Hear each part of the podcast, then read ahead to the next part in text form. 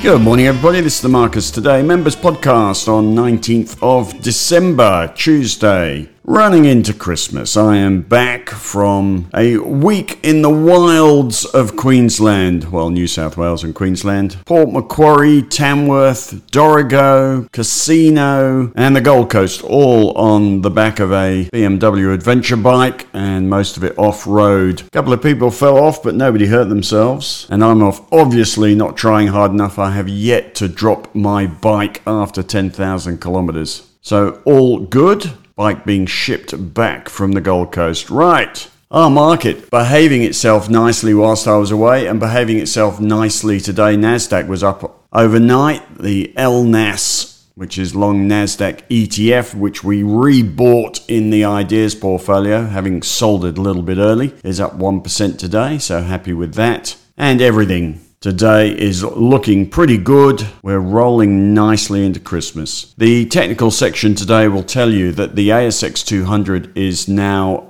overbought for the first time since February this year and hasn't been this overbought since November 2020. So we have got ourselves pretty overcooked, I think, on this recent rally, but such is the strength of this peak interest rate theme that we're seeing very little selling into strength. I think traders running into Christmas, traders would probably have their fingers on the trigger ready to take a profit because usually over Christmas, nobody wants to be looking over their shoulder at the stock market. There are significant profits to be taken, and generally speaking, you would be taking the profit, coming back in a couple of weeks' time, and starting over. But for the moment, until there is a significant down day, I think that would be the trigger for me. If we saw a significant sell off with some sort of macro backdrop reason for it, then you might be selling. Until then, we'll be holding in the strategy portfolio, which is now up almost 10% since we bought back into the market at the beginning of uh, beginning of November after that Fed meeting. The strategy portfolio, it's designed, I would just make the point, it's not a trading portfolio. It is designed to make super fund investing easy with a few decisions a year based on market timing and sector timing. It's not something that we should be cute with. The idea is to capture the bull markets and avoid the precipitous moments, which means that we will probably be invested 85% of the time and occasionally just chicken out either when things look dangerous or when there is a downtrend. So at the moment, there is no downtrend. It, the market doesn't feel at all precipitous, in which case, I think it's very unlikely, even if we see a bad day, that we will be selling off in the strategy portfolio. You would need, in order to exit the market, and this applies to all investors, whether you're running a 20 stock portfolio or whether you're mimicking our ETF portfolio, our strategy portfolio, it would apply to everybody that the market's behaving itself, it seems to be trending up, in which case, just go with it. No need for investors, for blue and yellow zone members, to be selling at this point. Red zone traders, yeah, you'd be thinking about maybe taking a profit and coming back in a couple of weeks' time. But for investors, things are looking fairly solid. And as I say, the integrity of this peak rates theme appears quite solid. No doubt at some point a new narrative will appear. We will rotate from the optimism that lower interest rates is bringing to something presumably fear about recession, but at the moment there's no sign of it. So happy to be fully invested in the strategy portfolio. Don't anticipate changing that anytime soon. We are capturing the big trend, not the little trend. Meanwhile, in our one stock portfolios, BHP going very nicely. BHP is bordering on an all time high. The all time high is 50.21, if I've got that right, and we're currently 49.39, so getting close and we're not even overbought on BHP. So the trend is our friend. Since we bought it recently, BHP's up 8.9%, and the BHP one stock portfolio since inception, which was May the 3rd this year, since inception, we're up 6.8%. The idea with these one stock portfolios was that we managed to achieve a better than market return by trading just one stock. And the stocks were picked because BHP regularly has 20 to 50% rallies over periods of months. But it is a long duration trading stock, and the idea was to time BHP and consequently do better than the market. Same with Macquarie as well. Macquarie is a stock market stock, which means its business is related to financial markets. It's earning a percentage in many cases on the value of assets. So when the value of assets go up, goes up, when the financial markets go up, the value or the percentage that Macquarie earns is going to go up. So it's a stock market stock. So it should underperform more, underperform the market when the market falls and outperform the market when the market rises. So if you were trying to time the market, why not do a little bit better than that and try and time Macquarie? Because if you get it right, you're going to make more money in Macquarie than you will in the market. So on Macquarie, Macquarie, we're up 15.9% since inception. We're up 12% on our recent purchase. So that is doing what it's supposed to do, which is beating the market. The market this year, or rather since this portfolio began, the market's up 5.1% and,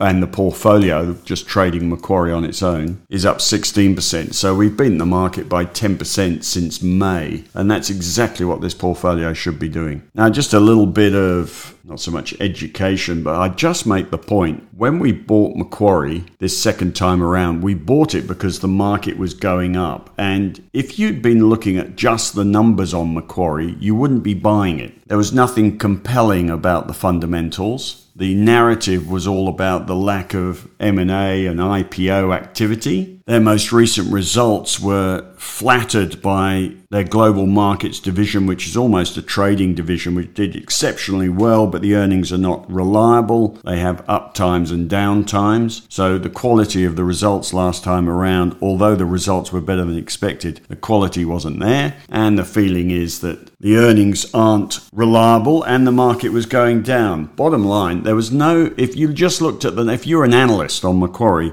you probably wouldn't have been buying, you probably couldn't find a reason on fundamentals to buy Macquarie when we bought it. And the reason we bought it was because the market was going up. It's a stock market stock. And I think, and we've got it right. And I think the lesson is, which is a lesson to us all on every stock, is that you will not time stocks. In order to make money, you've got to time stocks. And contrary to popular belief, you can time stocks and the market. We're proving that much. In order to time stocks, you will not do it by looking at the fundamental numbers. You will do it by looking at changes in sentiment, changes in theme, and the stock market theme changed significantly on the 1st of November after that after that FOMC meeting, and that's why Macquarie should have been bought, not because of the PE or the yield or some company specific change or news we bought it because the stock market started going up. And it, the lesson to us is that you need to, in order to get stocks right, timing stocks right, you need to get the, you need to understand the drivers of each stock and spot when those themes change. And that's what we've ended up doing. This it's the now the Marcus Today formula, which has developed over years now, 41 years in my case. And whilst I risk getting hit with a baseball bat on the bat on the back of the head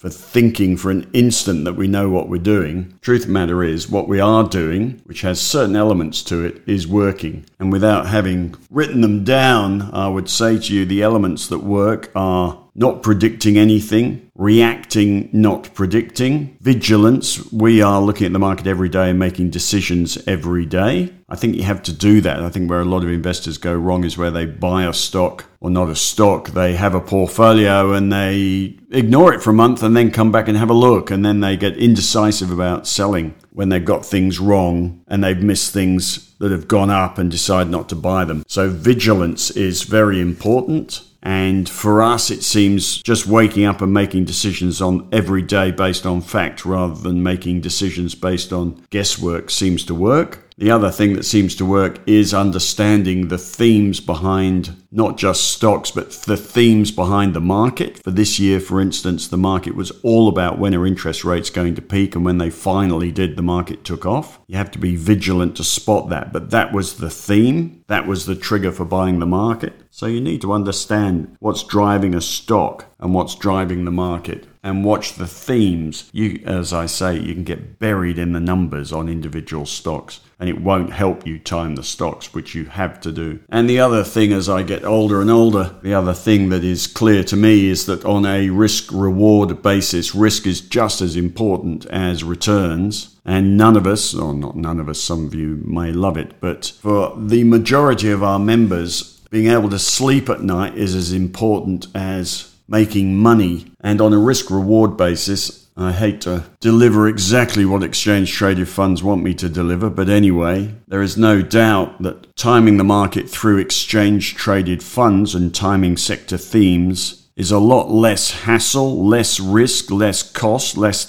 less activity, less stress than investing through individual stocks, where the efficiency of markets these days opens you to very large moves in individual stocks on small pieces of news. Some members just don't want that risk. Net result, whatever we're doing has worked this year. Our strategy portfolio is up, can you believe it, 32% this year against the market up about 5%. And the ASX 300 accumulation index, the impossible benchmark, which is up about 8 or 9% this year. So we have tripled that and more in the strategy portfolio, making a few decisions and just getting it right. You'll see in the write up today, we got three things right in strategy portfolio this year. One was being ahead of the game on the AI theme. We were way behind many people, of course, but we caught that exponential global enthusiasm for AI in was it March, April, May this year. That was one thing we did right. The second thing we did right was we got into cash and stayed there for 120 days whilst the market dropped 7%. And the next thing we got right, the third thing we got right was timing the market almost perfectly, buying it after the Fed meeting told us that interest rates have peaked. So a few simple decisions in a year would have made it a very good year for anyone who followed our strategy portfolio. And all the while, that was a low risk strategy. The ETFs we were in were never going to precipitously drop. We may have got the timing wrong. That was our risk, but we didn't. But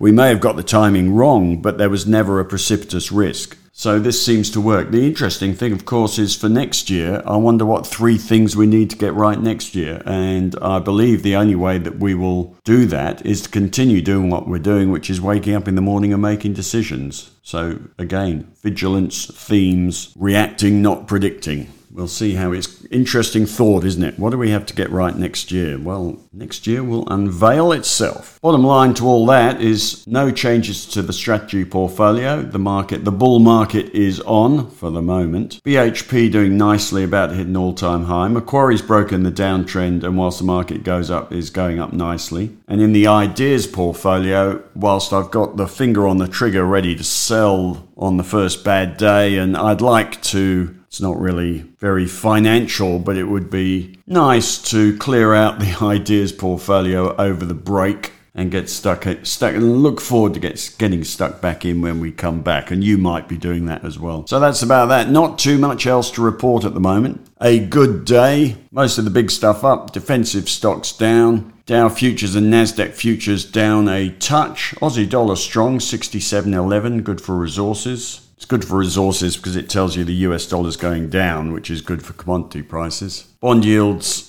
still showing a significant pivot point at the top and still heading down. The stage is set for the bull market to continue. Can we call it a bull market yet? Our market's up over 10% now. The stage is set for the trend to continue. Christmas is looking good. You have a fabulous day. Bit of waffle today, sorry about that. You have a fabulous day. We'll be back tomorrow.